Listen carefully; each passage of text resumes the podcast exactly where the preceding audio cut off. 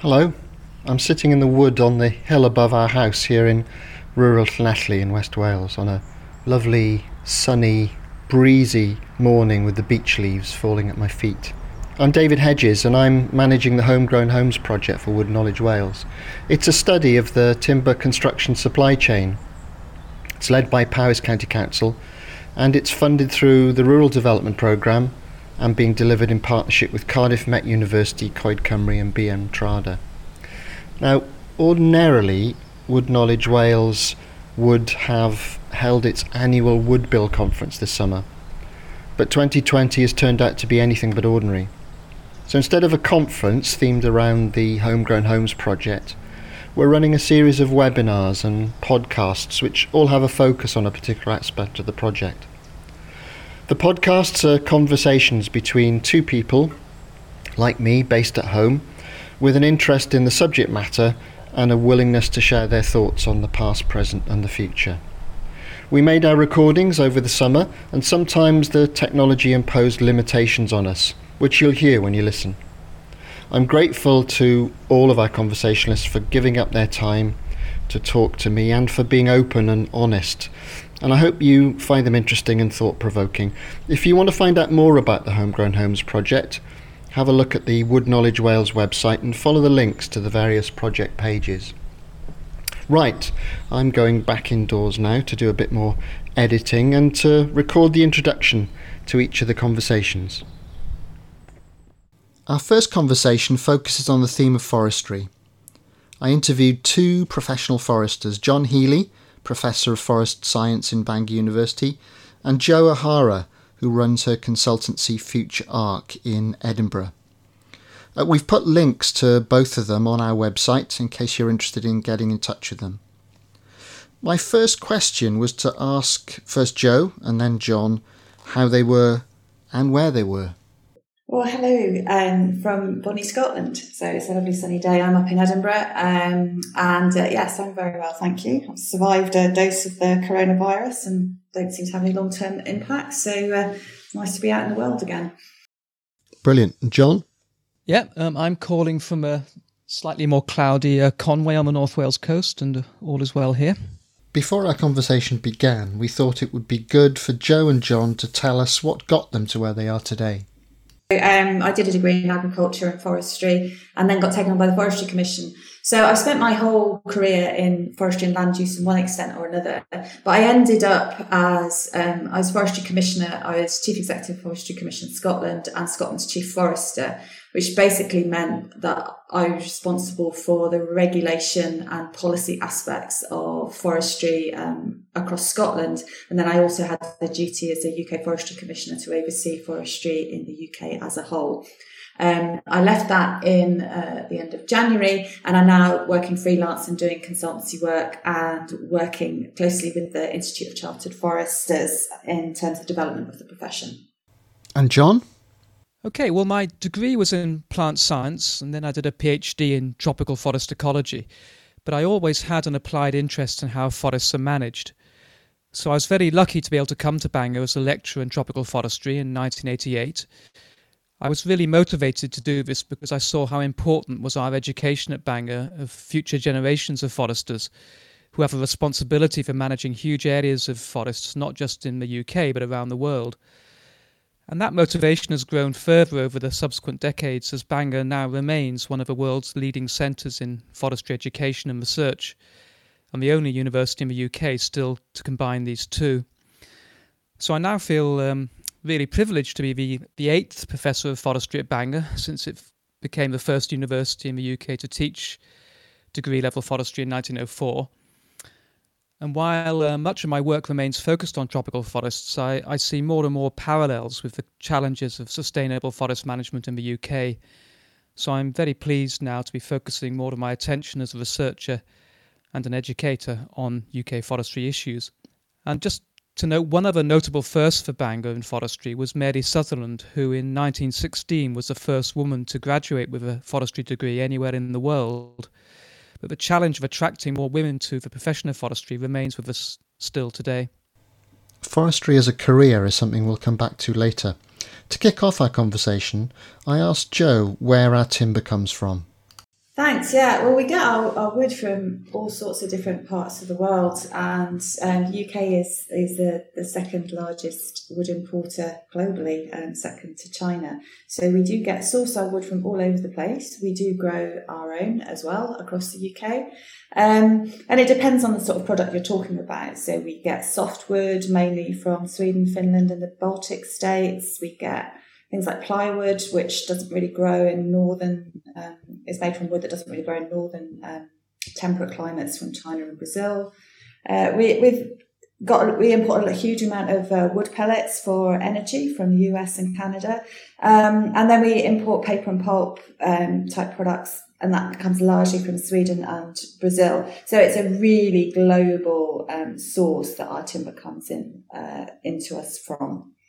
And and if we look at um, that proportion across the UK, does it vary greatly between Scotland, England, Wales, and Northern Ireland, or is that quite hard to determine? It's really hard to determine because we, we have a UK market. Um, most of the, you know, in really broad terms, most of the, the, the timber that's used is grown in Scotland and most of the use is in England because that's where the people are. So Scotland's where a lot of the forests, more productive forests are. Um, and England is where most of the people are who are using all of that wood. But that's just in very broad terms. You've got you've got local markets. You've got um, you know Wales is producing a lot of wood as well, particularly for things like fencing. Um, so it's it really is a UK market. It's quite hard to look at timber flows down at that kind of subnational level. But John might have a bit more information on the Welsh situation. Uh, well, Jo's given a very comprehensive uh, answer. Um, as she stressed, it's a UK-wide market, and many of the biggest um, producers of timber have a, a sourcing strategy that spans across the UK. So there's not so much of a local market in the different regions. One of the things I meant to say up front actually was do we need to think about the terminology that we use? I found coming into this line of work from housing, I had to get used to a whole load of acronyms and abbreviations that were unfamiliar to me. So, do we use terminology like wood, timber, woodland, forest to mean the, same kinds of things, or does terminology matter? Does it matter whether whether we refer to a forest or a woodland? Jo? I think it absolutely matters, and I, I, am constantly having to explain it. Um, I mean, even in, in, in, Scotland, you refer to people refer to the forestry as being an organisation as opposed to a land use. So I think you're, it's a really important point, um, and I'm really glad you raised it. Um, as as professional foresters, um, so so John and I are both members of the Institute of Chartered Foresters. We see forestry as the art and science of managing woods for a purpose. Um, and it, it, it doesn't, or trees for a purpose even. Um, so I think the difference between woods, forests, woodlands, generally it's assemblages of trees, um, is, is what we're, what I generally mean when I say forest. But I do know in different parts of the country and amongst non-specialists, often forests people have got a very specific image in their head when they refer to forest and a very specific one when they talk about woodland. So you really have to just check in with the audience. So for anybody who's listening to this, when I say forest, I mean bunches of trees, um, and they might be woods, they might be shelter belts on farms, or they might be, be, be large wild woodlands, or they might be productive plantations. I, I use the word forest to cover all of those. Okay, what about you, John? Do you have issues with terminology? Well, I agree with uh, Jo and yourself about the importance of it as an issue. And like Jo, I think it's a huge source of confusion and really uh, is a barrier to communication with different groups of people. Uh, I think there's a lot of culture and history here, and as Jo indicated, the uh, the word forest has a lot of um, connotations in mind of some people uh, as uh, a type of a group of trees that are managed for a particular purpose, whereas internationally the word forest is the generic term, as Jo says, for, for bunches of trees of all sorts of uh, different configurations. So I think we're in a real hole in terms of actually having a, an efficient and simple way of communicating with people um, using a common vocabulary. So, so if I was going to ask you what what existing forests look like or existing bunches of trees look like across the world? That that's a difficult question to answer, I guess, because we're looking at diversity, aren't we? Even within the UK. If I said to you what what do forests look like in the UK these days, John? Well, exactly as you say, there's a huge variety of different types of forest uh, throughout the UK, um, and they they differ in so many ways in terms of uh, what species they're comprised of, um, who owns them, what they're managed for, um, in which how they fit into the landscape. Um, that's the uh, diversity we have in this country, and that that reflects the same uh, across the world. Um, what we do see uh, on the global scale is that an increasing proportion of these forests are um, degraded, they are uh, damaged by direct human actions as well as increasingly by um, impacts of climate change, droughts and high temperatures, fires, invasive pest diseases, and so on. So the appearance of forests is uh, undergoing very rapid change in in many places around the world. And and is that change process um, something that uh, is is becoming more rapid, or would you say no? That's that's always been the case over time. If we look at the global picture, um, the rate at which we are losing forests, deforestation, um, is apparently not accelerating. But the distinction I was making is uh, of degradation uh, within the land that remains as forest. We have very poor uh, evidence to quantify how fast that's occurring, but there's lots of anecdotal evidence that it is accelerating in many places. And Jo, would you recognise John's description?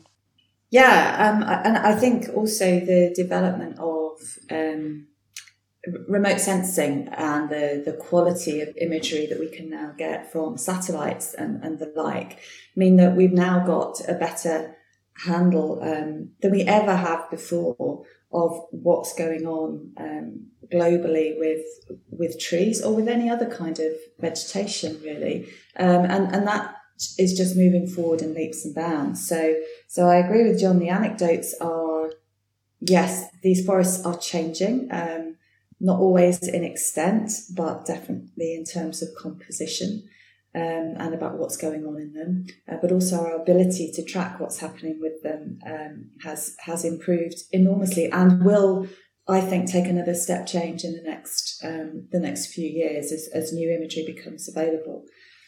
It's really what we do with that data that's going to be uh, a really a really interesting thing is like, okay, we might notice that things are changing and we might be able to quantify them better than before, but what exactly can we do about it? And, and it sounds like we're getting better at gathering and analysing data that perhaps in the past we just didn't have. Yes, and it's a very rapidly developing field, particularly once you combine artificial intelligence with um, the sort of computer power we can get now and the imagery that's available from space or is going to become available from space there's all sorts of things happening in there. Like I say, I think that the drive on this though is okay. Well, we know that the rates of deforestation in Brazil have been pretty high for the last few years. Quite what the world can and is prepared to do about it is um, is an entirely separate question. So, um, so you could end up just just really driving forest anxiety that we know there's a problem, but we can't do anything about it. But I think that's I think that's a really that's a sort of slightly um, depressing way of looking at it. But I, but I think we, we just got to be realistic. We are going to have better information than we ever had before. Um, it's just what we're prepared to do on it and what governance is in place to do something about it. I think the other thing I'd like to say is just about how quirky the UK is in terms of forest cover, and also to say that compared with our previous conversation about the word forest, internationally, the definition of forest is very clearly um, pinned down, and that's why we can get global statistics. So they're very clear definitions. They're just maybe different from the word forest that we use in everyday language in the UK and in different parts of the UK. So I think the character of the UK's forests are that they are generally very young. We had um, probably 4%, estimates around 4% forest cover at the beginning of the 20th century um, across the UK. That's now up at about 13%. So, so unlike many other countries, the UK has seen an expand expansion of its forest area, but it was starting from very, very low base, and we're still globally in the in the very bottom end of the of the of the league in terms of forest cover. So our forests are generally quite young and quite new, not just the trees, but the soils and the whole ecosystems that are associated with it. If you're looking at it from a global perspective. And we've also got fewer forests as a proportion of our land use than many other comparable countries at a similar latitude. And are the reasons for, for that low, that historic low um, forest cover figure, are, are, the reasons well understood, do you think? Yes, I think the, the, the history of forests and woodland cover in the UK John, I'm not sure when you teach it to your students at Bangor, but you know, you, you get it pretty early on as soon as you start looking at forests so the forest cover started to, to be um, seriously reduced during the Bronze Age. That progressed through the Roman occupation, um, and then really, um, then, and then the, the, last few bits that were left were really hammered during the Industrial Revolution. So, um, and then once we'd cleared all the forest, we then brought in grazing animals, and the grazing animals increased, and sheep came in, um, and we could source timber from abroad because of the empire. So um, so why would people grow trees here? Because you could just import them from from places overseas, and that all led to this this this long term. It was already low, but then the existing forests also declined. So it is, it is pretty well understood and recognised, I think. But, but John, I, when when when do, do, students get taught this? I'm assuming they do at some point during their um, degree courses nowadays. Yeah, um, there's a, a lot of interest in uh, the long term historical change in uh, in forest cover. I mean, I think you, you could argue that in countries like the UK and, and some others in uh, our part of Europe, we, we got our deforestation in early. Um, yeah, absolutely. And uh, of all of the uh, co- co- causes that um, Jo talked about there, I think increasing human population and demand for food was probably the dominant one from from the Bronze Age onwards, and the UK has a very high population density, um, and we converted virtually all of the land that could be used to grow food through crops or gra- grazing livestock um, over many hundreds of years ago, uh, and that increased global demand for food, local and global demand, is is the primary driver of deforestation um, in many parts of the world, particularly in the tropics today. But if our forest cover is starting to grow again, what what's the reason for that? Have we begun to recognise the importance of of having more um, forest cover in a way that we didn't before? What what's what's leading to that to that change? The big lever, if you like, amongst several others that changed government thinking. Um, is due to what happened in the First World War when um, the blockade of this country um, and uh, the low level of our uh, existing forest cover after we've reduced it so far meant that wood was a very, very limited resource. It was a chronic limiting factor for various purposes, including, of course, pit props for coal mining that our industry depended on. And it was realized that quite apart from shortages of food, that shortages of available timber was uh, a huge threat to uh, Britain's success in that war. Um, and so, consequently, the government, as a matter of top down national strategic policy, um, completely changed um, the institutions, the legislation, and initiated a, a, large scale process of re establishment of a timber reserve, of a, of a source of homegrown timber. And although there were ups and downs during the decades of the 20th century, um, that trend towards increasing uh, forest cover continued until, I think Jo might correct me here, but pro- certainly until the 1970s, I should think. But since then, that rate of increases in most of the UK has severely tailed off. We've kind of lost our enthusiasm at, at a certain point um, in terms of government policy for further expansion over the last um, three or four decades, I would say. Um, the situation is uh, a bit different in Scotland. It was the late 80s when it really started to, to, to fall off. Yeah. Okay, so it's about the last um, three decades really we've uh, stopped that increase, though in more recent years it has picked up again in Scotland. What's the reason why um, we're talking so much more about this this issue? Is it is it all to do with recognizing that we we are in a climate emergency, and we need to do something to um, try and mitigate the effects of that going forward, and, and and a recognition that actually growing trees is is a good thing to be doing when it comes to the whole agenda around carbon. Does is that is that one of the reasons that we we find ourselves reading more about forests and forest cover and growing trees now? I think there's, there's several drivers. I think over the last five years or so, that's probably the number one driver. The climate change policy from the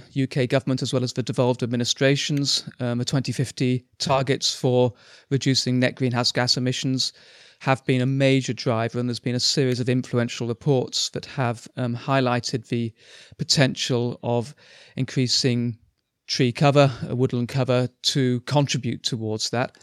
There are also other drivers, um, and some of them have received a lot of prominence recently during the COVID 19 um, lockdown, and that is uh, increasing concern about uh, human health and well-being, uh, the importance of exercise and access to green space. That's been talked about for a long time, but I think that driver um, has inc- received increasing prominence over the last year or two, and that's accelerated a lot in the last month or so. Jo, go on. Yeah, I, I would also add into that with, with, two points. There's um, one other, if, if, I may, I'd just like to say a bit about um, one of the reasons why government has to intervene if you want to um, expand or even maintain forests. And it's to do the way with economics work. And it's because all of your costs in forestry um, come at the start and you don't get the revenue until the trees are big enough to harvest. And what that means is that the, the financial returns are so poor that the economic drivers are pretty um, are pretty marginal, particularly when interest rates are high. So so there's there's a systemic difficulty um, in in afforestation um, when you take a standard uh, sort of Western economic model because the, the numbers don't stack up because you're having to discount your your incomes back over at best 35 years but probably more realistically about 40 years. So sorry that's a bit of a kind of canter into forest economics but it's a really important point about why the market, why this, why the government needed to intervene, why trees weren't being planted, why forests weren't being replanted and managed without government intervention, is because the, econ- the economics are are difficult when you're in, in, when you're in an afforestation situation. So I just wanted to sort of put that in there so that your listeners kind of understand that bit about you know what, why this needed government intervention. So the market the market can't solve the issue so government has to step in and take action directly to support the growing of trees. Yeah, at the moment, the way that markets function or have functioned over the last hundred years um, has meant that it, once you, if you factor in the cost of land um, and the value of timber, you know, it's your two biggest is is your two biggest costs. And if you then add on to that your cost of planting the trees, um, it it doesn't start. It's it's difficult to make that work when you're based on a economic model that assumes growth. So you could put a pound into forestry or a pound into I don't know a, supermarket or, or growing or say growing growing a cow. Um, you'll get return from the cow within five years. Um, you might get a bigger return from the forest in 40 years time, but um, it'll be in 40 years time. So that the economics don't don't really stack up um, particularly when you've got high land prices like we have in the UK. So, so that, so there's a, there's a difficulty with the way that the markets work. And you either need to, to find ways to bring the market in to pay for the benefits from forests throughout their growing time, um, or you need to reduce the costs at the start or subsidise them. That's largely what we do through grant payments. And and has government had a good record in intervening in the market. Uh, I mean, recent statistics would suggest that it, within the UK, certainly, um, some some countries find it easier to get on and plant trees than others. Um, Jo, you're you're leading the field up there in Scotland. It would seem. Um, what what's driving that? So, um, so sorry, I saw a little, little diversion to forest economics. Um, but the, uh, so what I was going to say was, um, I totally agree with, with John about the, um, the impact of climate policy making the value of trees for carbon in public policy terms really high. And that has been a big driver and has definitely been a big driver in Scotland over the last 10 years. Um, probably the most significant one, but not the only one. And one trend that I would like to point to is the amount of native woodland that's been created um, over the last 20 years, actually, across um, uh, Scotland. I'm more familiar with because obviously that's where, where I was working. Um, the motivations for people planting um, native woodland are much more complicated. Um, we, as well as the climate emergency, we do also have a biodiversity emergency at the moment, a biodiversity crisis with, with crashes in all sorts of different species across the globe. And a number of landowners really, really feel they want to do something about this.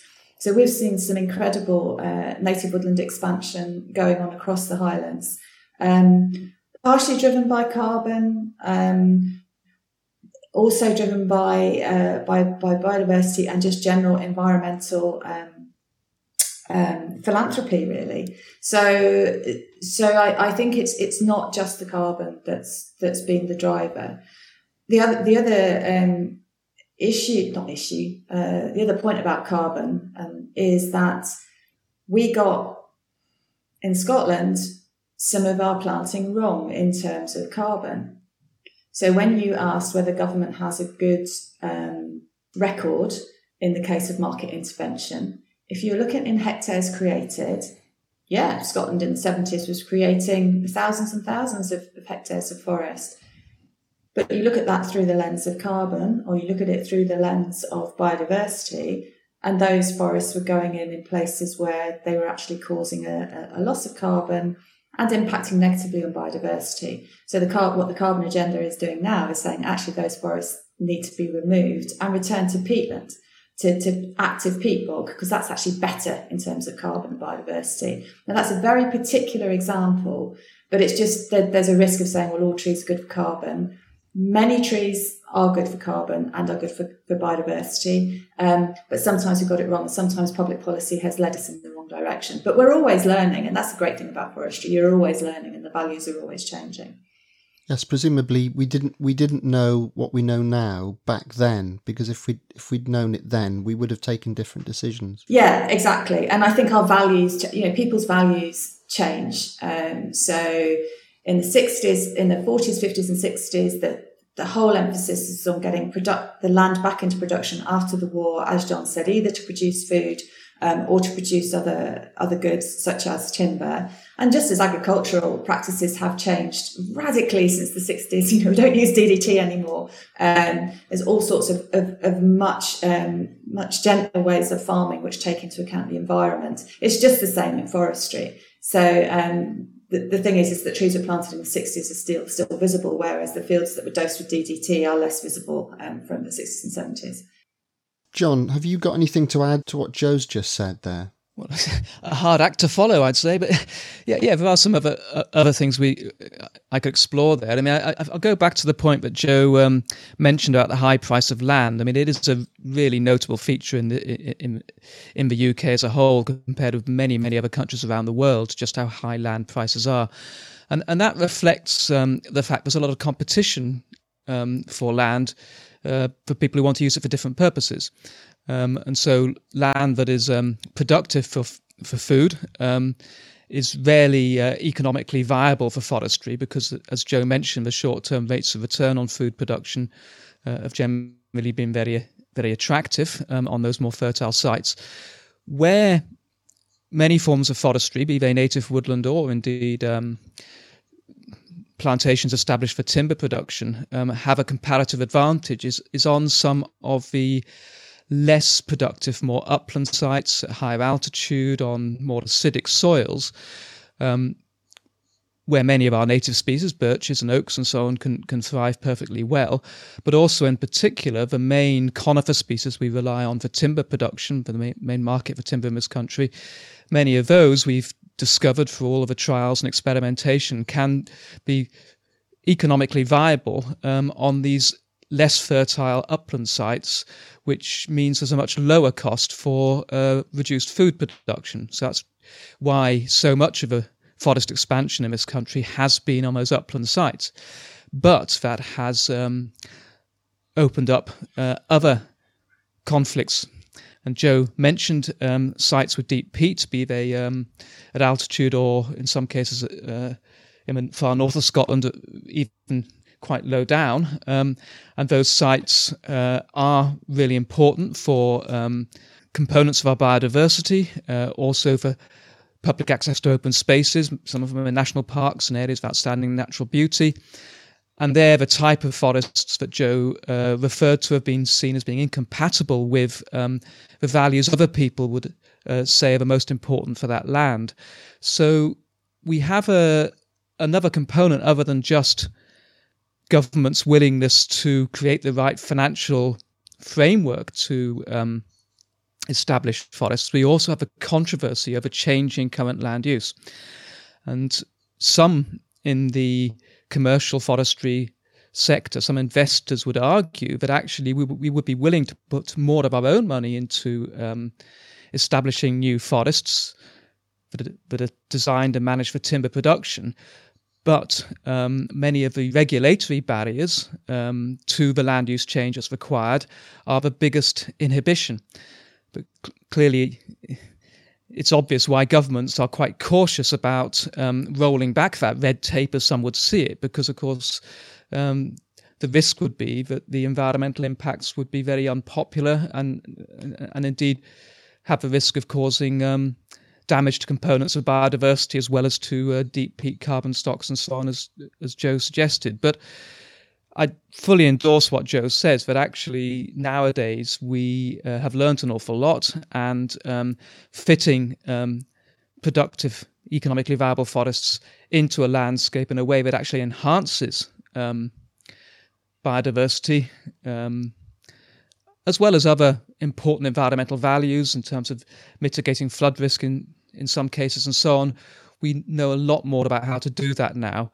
And I do feel a lot of the battles that are being fought at the moment in this area are rather backward looking rather than uh, embracing current knowledge and, and, and, future priorities.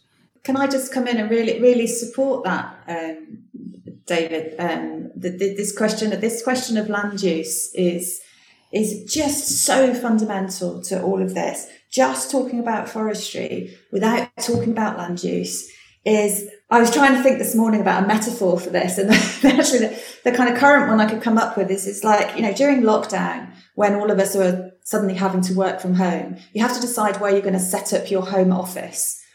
Now, do you, you need to set it up somewhere where you've got good Wi-Fi connection, where it's quiet, but that might be a room that's already being used and it's just for, for another purpose like you know your kids might be homeschooling there. So because they have the same requirements. And it's the same with land use. Where you're choosing where your forests go and what type of forest go you're not just putting it onto a blank canvas. There are other um, other potential uses for that land. And as a society we need to make a decision about which is the sort of land use that we want to encourage on that piece of land recognizing there's more than one choice and so what governments are trying to do is to make that decision. If we only look at it through the lens of forestry, we're missing, you know, more than 50% of the discussion. And I think this is part of the difficulty that this whole, um, this whole conversation has got into. We went through it in Scotland. I mean, we're still going through it in Scotland as well. And I know it's really hot in, in, in Wales at the moment. We're seeing it in Ireland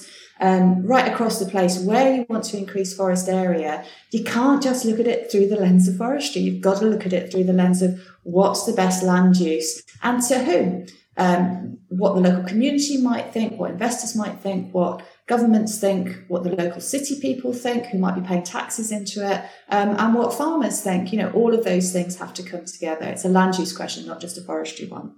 So, are governments good at thinking about how they can steer a course through all of the conflict uh, and help in the decisions that need to be made about competing land uses? Are, are we good at, for example, coming up with with uh, visions and then uh, and then developing strategies to to help deliver them? Okay, I think it depends. I think it depends on what your definition of good is. I mean, this is what governments do.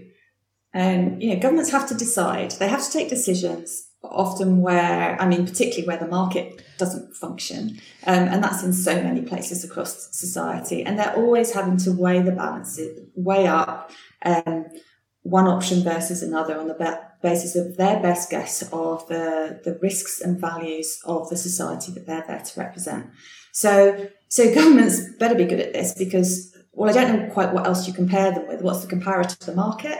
Um, I'm not sure the market's the best the best way to decide long term decisions on land use, but that's sort of asking the question about whether governments are good at that. This is what governments do. Some governments are better at it than others. Um, if you look at the planning system, there's been some huge successes in in the application of the planning system to more urban development or built development. Um, there also are some failures. There are some things that are seen as successes one year, 10 years down the stream that, that down the line they're seen as failures. So I think, I think characterizing it as good or bad, it is just, it's what governments are the best we've got for doing this, whether that's local, um, regional or national for doing this. Um, if they can't do it, I'm not sure who else can.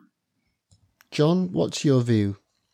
I think one of the really most difficult, the most difficult challenges we have here is that um, governments quite rightly do set national policy objectives, be it in terms of a greenhouse gas emissions targets or, as Jo alluded to, um, perhaps targets for increased house building to expand the, uh, the number of homes available for people. So that, that kind of national scale vision about what our priorities are, governments do set. The challenge is how we actually scale those down to, to local decision making. In the case of housing, high proportion of people would accept would, would accept that um, we need to have more houses. But if it comes to a bit of green belt, which I enjoy walking my dog in, 100 yards down the road from my house, then I'm going to lie down in front of the bulldozers. I'm um, going to lobby the local council that that land shouldn't be used for housing. It should be done somewhere else. Um, and I think, having said that, um, our planning profession down to local government level has um, a well-developed process for making dis- lo- making local decisions about permitted development, about an application to build on a particular site, and so on.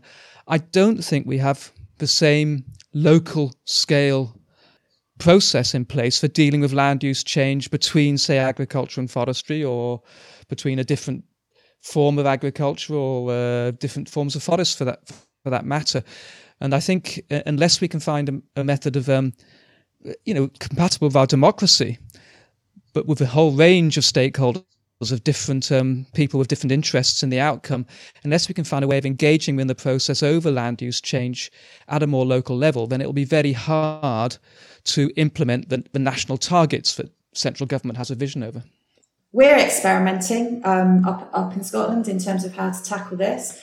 Um, we've had a land use strategy that was required as part of our climate change act from 2009. So, so we have got a land use strategy that does try to address this. I couldn't agree more with John um, about the, the challenges going from the national big picture stuff down a level.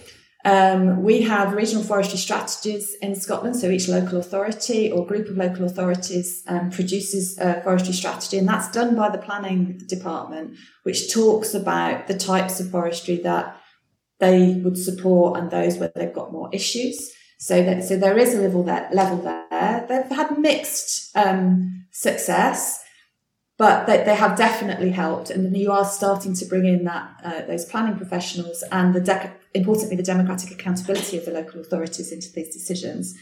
The new thing, the new kid on the block that we're literally just working on at the moment is establishing what are called land use uh, land use partnerships and land use frameworks at the regional level. Um, so this initiative has just been started and um, tied in with the land use strategy to do exactly what uh, John has just been saying, which is to say, okay, within this jurisdiction, and, and the these are just recommendations at the moment, just some principles being developed going to the government to make a decision, um, is, okay, so how do we decide at that more regional or possibly even down to catchment level, a balance of land uses should be, um, and, and how do local people feel about that changing in, in the years ahead? Very, very early days, but um, the, the, they've just started doing that. Uh, we've just started doing that up here in Scotland.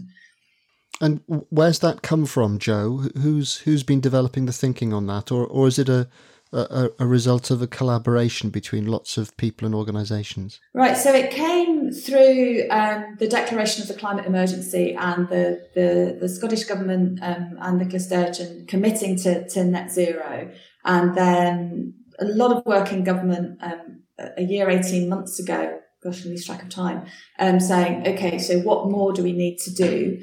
Um, I think also stimulated by the Committee on Climate Change report, and then in January, the, the one on land use that came out, really, really identifying land use as fundamental if we are going to get to net zero. So the, the government recognised it had to do something um, more than laissez-faire around land use and, and saw the way to go was to tackle this issue that John was just talking about, the gap between the national and the and the more local. Um, and this is what and this is what they're trying to do. I mean, we don't know whether it will be a success or not, quite sure what shape it's going to take, but it was a response to the, the climate emergency and I think also stimulated by the, the biodiversity crisis as well. And obviously CAP as well. Sorry, the other big driver in all of this, which is, um, you know, that Brexit and us coming out of the EU and what are we going to replace the common agricultural policy with? Oh, no. Do you know, I thought we were going to be able to have a conversation without mentioning Brexit at all, Jo. well, John, it sounds like we could take a leaf out of Scotland's book, could we? Well, um, to be fair, the the processes that Jo uh, described are also in the course of being implemented in Wales. We could, for instance, look at the um, regional area statement approach being being led by uh, Natural Resources Wales. Um, but I think it's fair to say that um, Scotland has gone a lot further and a lot quicker, and I, I, do think Wales has got a lot a lot to learn from the Scottish um, experience here. So this link up with Jo is very very welcome in that regard. I, I want to pick out um, an underlying issue relating specifically to trees uh, and forests that lies behind this, and that and, and that's the crucial importance of location. Um, the whether there's a net benefit for society, for landowners and so on, of um, establishing woodland in a particular location will so much depend on on where that is within the landscape, within the catchment, for instance, um, and therefore what kind of a woodland um, managed in what way is actually going to help to deliver that. And I think there's a great there's a risk um, that we are too um, prescriptive in our thinking about what a well managed woodland looks like. Um, it, it's good that we have the idea of minimum standards and we make sure that there should be no um, significant environmental harm caused by any um, permitted uh, land use change to woodland. But I think it must be a matter of horses for courses. So, for instance, if we were looking at an area of land alongside a, a watercourse, um, particularly in the upper reaches, the headwaters of a, a river or stream. Then there's a, there's a clear benefit of uh, the shade of trees and certain kinds of woodlands for the primary purpose of improving the quality of that water, its habitat for aquatic biodiversity, for mitigating flood risk. In locations close to uh, a human population, then a, a, a, woodland may have a particular benefit there, provided it's managed well for public recreation, um, with proper risk assessments uh, and, and so on connected with that and the right kind of woodland for that purpose. In other locations, um, biodiversity may be a, a, really high priority, but there will also be locations where um, producing timber sustainably but intensively is actually going to deliver the, the, the most benefit from that area of land. And I think there's a risk that um, producing timber might kind of be rather overlooked in all of these other exciting benefits we see for woodlands.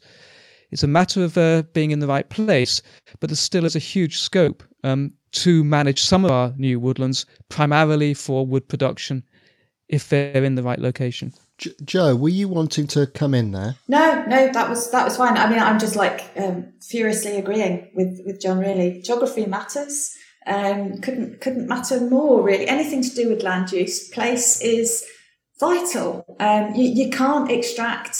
It's not like a, a um, you know digital services which can be located anywhere. And as we're learning with home working, you can work from anywhere.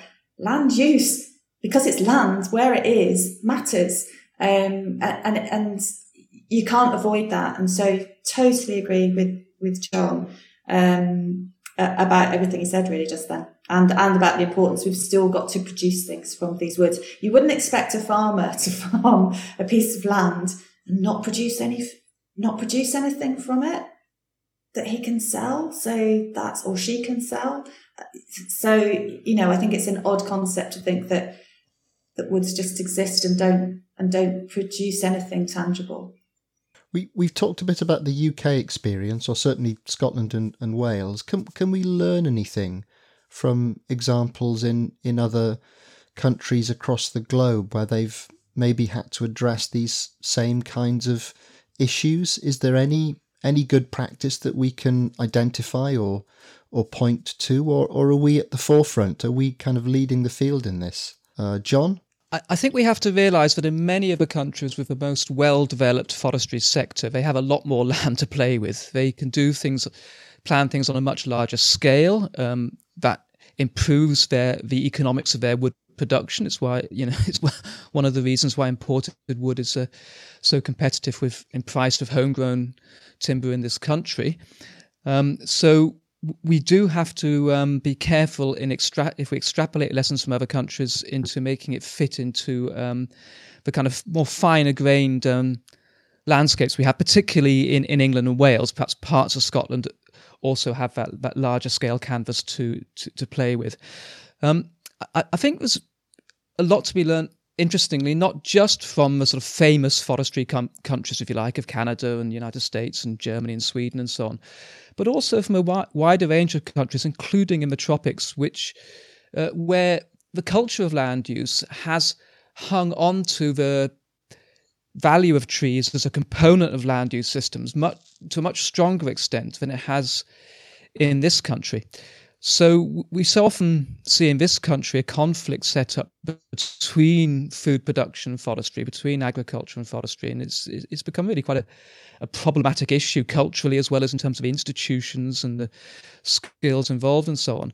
But in fact, we can look at many countries in the world and see how um, trees do play a valuable role of improving the sustainability of reducing the need for inputs into in, into some land use systems. And as our climate warms up, perhaps the benefits of shade, as well as winter shelter and so on, uh, certainly for livestock farmers, are more manifest. And, and also um, in terms of uh, soil condition, um, we've been rather mining our soils through ploughing and so on and, and, and, and fertilizer regimes in this country for a long time. And um, crop rotation can help to deal with that.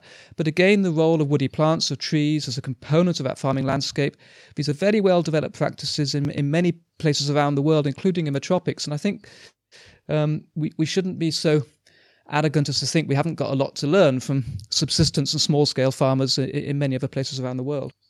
Joe. Yeah, I agree with that, John. It's a really, really nicely made point. Um, this, this, this whole business of people and productive forestry and what we can learn from it. And I absolutely agree. Yeah, the whole issue, the whole discipline of community forestry kind of developed in um, in in Africa and in India as um, the, the whole land tenure changed as the colonial powers moved out in these countries started to try and get their heads around who owned the resources, who managed them, and how do you feed your people, and also stop mining your soils. So that's a brilliant phrase of mining the soils. So, uh, and now we we see community forestry over here, be it in urban settings such as um, in Manchester, Liverpool, seeing a lot of urban forestry going on, very much community forest based, or in Scotland where you've got more remote rural um, populations, also with difficulties around land tenure. Um, taking more responsibility, being more involved in the, management of their woodlands in a more rural community forestry sense, with loads to learn from, from what's gone on in, in more developing countries. So I think that's a really good point and plenty to learn. Um, I think the other thing that we can we can learn is about how to use wood products, and we have a, a real history in UK forestry of um, going and seeing what other countries are doing, and then innovating off the back of that. It's what we did with the North American species when we um, we saw what was going on in North America and we found that these species could thrive in this country and we adapted our silviculture.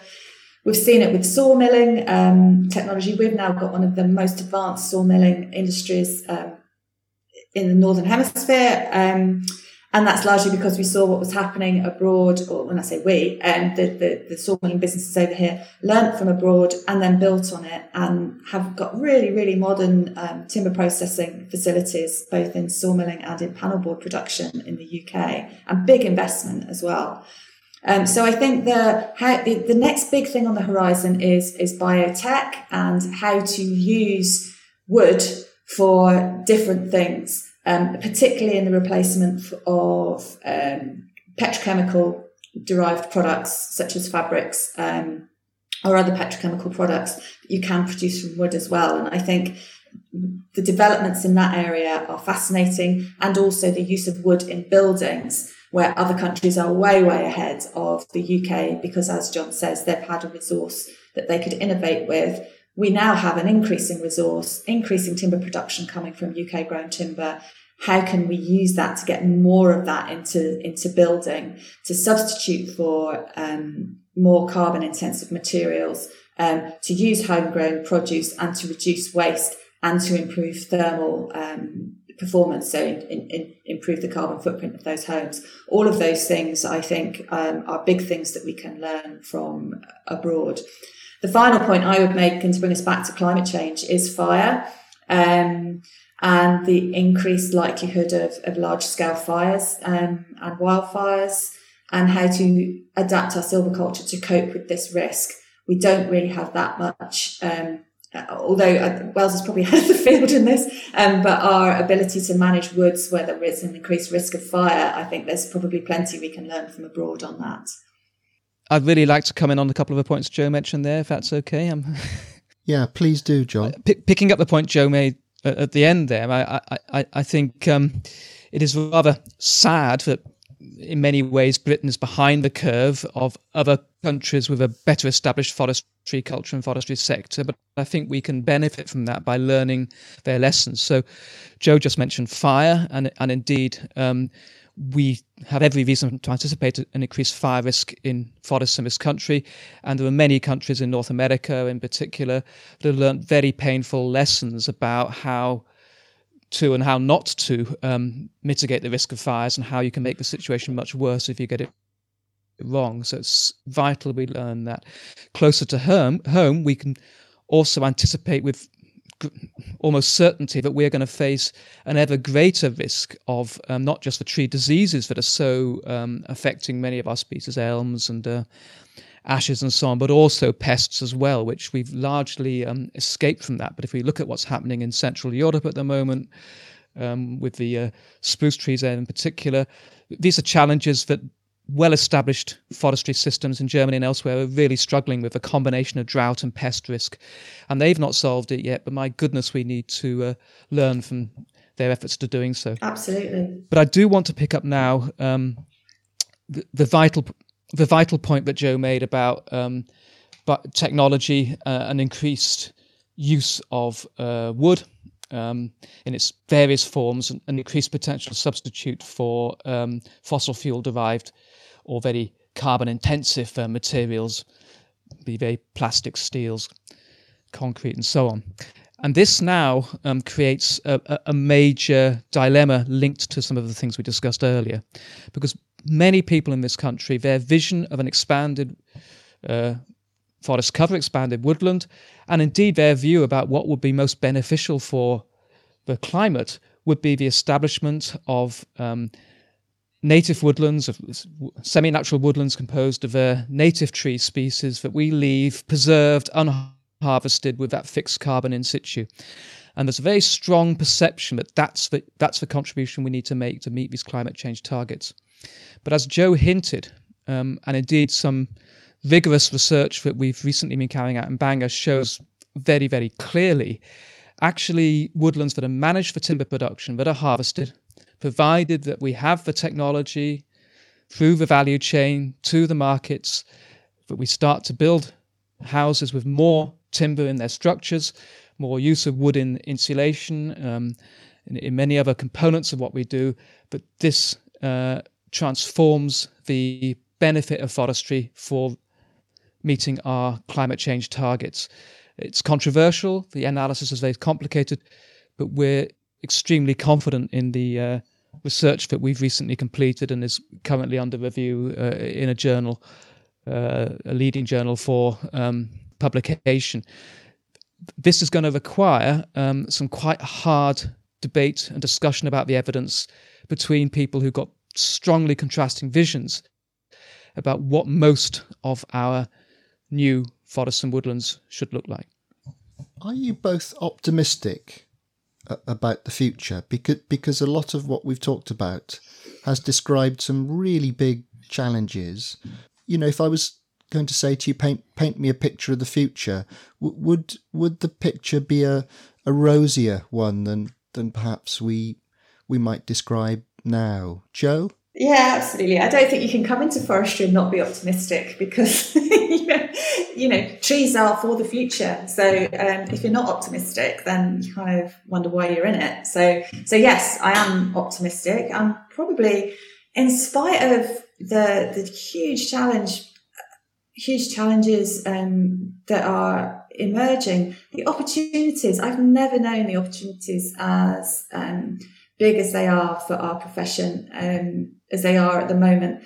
The interest in trees, the bidding war that's going on for just how many trees each government around the world is going to plant, the enthusiasm amongst the public. I've, ne- I've never really seen anything like it. And in, and that's in sort of 30 years in forestry. And that's an enormous opportunity. And yeah, we won't get everything right, but when has anybody ever got everything right? Um, the thing is, is that people have recognized the value, multiple values of trees. Um, so, so yes, I am optimistic. The, the difficulty is going to be bridging the gap, um, I think, between what society's aspirations are increasingly going to be for our, our wood resource and the people and the skills that are there to provide it. The, the solution to a lot of these questions is good forest design. You can have woodlands that produce timber, that um, are nice places to visit um, and to recreate in, are rich in biodiversity, and, and maybe helping with things like flood and flooding and locking up carbon, but you need to design them. You need to put the effort into designing them and you need skilled people to be able to do that. That you can't just create that overnight. Um, and then you also need the people to work in them, and that's very skilled as well. So, I, so I think the bit that I'm worried about is this gap between the enthusiasm and the opportunity that we're now presented with um, in in forestry, and I'm using forestry in its broadest term there, um, and the, the, the people that we've got and the employment for them to to commit to learning and developing that trade, so that we design and manage these forests um, effectively because it needs to be done at scale. Mm. John, okay, well, I share the view that there's been a transformation in public thinking in sense, and uh, you you you you you have to uh, place the highest importance on that. Um, it, nothing matters more than that perception, that knowledge. There is still a really big global change to the global economic order. There are many countries in the world that um, host the world's largest and most important forests, where uh, the situation is not good. And I don't want to particularly name any particular countries. They're not only tropical ones, some of them uh, uh have large areas of boreal to change political decision making and approaches to management to deal with the sort of global crises that they that they are contributing to. So it is still a mixed picture on a global scale, but the, tr- the trend is definitely in the right direction. In this country, picking up on Jo's point, um, as a a professor in, in, in Bangor and a, a, teacher of forestry um, to our students, I would say that the quality, the enthusiasm, the dedication of the students we're graduating. I mean, this year's uh, BSc forestry class is probably one of the best we've ever had. I mean, outstanding group of, uh, uh, of, of graduates who I'm sure like their predecessors, will will make a huge contribution to the needs that, that Jo describes, and that, and that's massively important. We're also attracting some really high caliber people at the master's level who may be converting from another profession, who um, uh, who bringing a lot of skills from the outside, going through our, our master's forestry program again uh, with a huge amount to contribute.